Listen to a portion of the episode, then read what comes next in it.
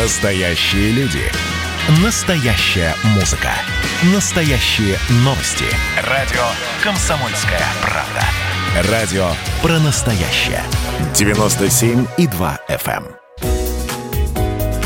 Здоровый разговор. Всем привет, это «Здоровый разговор», в эфире Баченина М. Помните строчку из песни «Любовь и смерть, добро и зло»? Так вот, у нас сегодня другая песня «Секс и коронавирус». Ну что ж, споемте, друзья, вдруг завтра в поход.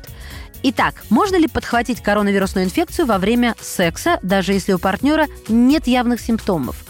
Если вы уже с кем-то спите, живете с этим человеком, и у вас общее жизненное пространство, ничего не изменится. Но если у одного из вас есть симптомы коронавируса, тогда вам следует соблюдать дистанцию и изолироваться, даже если вы вместе живете.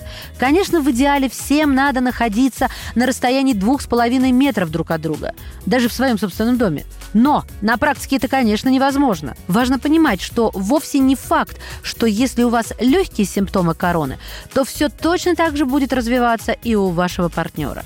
Поэтому, если у вас уже есть симптомы, даже незначительные, постарайтесь находиться на расстоянии от семьи. Новый партнер иногда случается, но специалисты не советуют заводить новых партнеров в нынешних условиях из-за риска передачи ковид девятнадцать. И, конечно, не забывайте о том, что люди могут быть переносчиками и не иметь никаких внешних симптомов. Так что даже если вы чувствуете себя совершенно нормально, вы можете заразить другого человека, а он или она еще кого-то через разговор, поцелуй и тесный контакт. А если только целовался, а у человека потом возникли симптомы коронавируса, что делать? Я не хочу вас расстраивать, но вы должны самоизолироваться и следить за своими симптомами. Если они появятся, обращайтесь к врачу. И, конечно, если у вас появились симптомы, а вы недавно с кем-то обнимались, целовались, то вам необходимо этого человека поставить в известность. И даже в том случае, если у этого человека появились симптомы, а у вас нет, вам все равно надо изолироваться. Еще в апреле Минздрав предупредил, коронавирус передается половым путем. Но этот способ передачи заболевания, конечно, не основной. Теоретически, любая возможность перенесения вируса на другую поверхность, например, из вашего рта вам на руки, потом на ваши половые органы, потом в рот или нос вашего партнера, все это увеличивает риск инфицирования, и важно свести этот риск до абсолютного минимума. Поэтому отсутствие контакта с тем, с кем вы постоянно не живете вместе, особенно важно. А как же одиночество?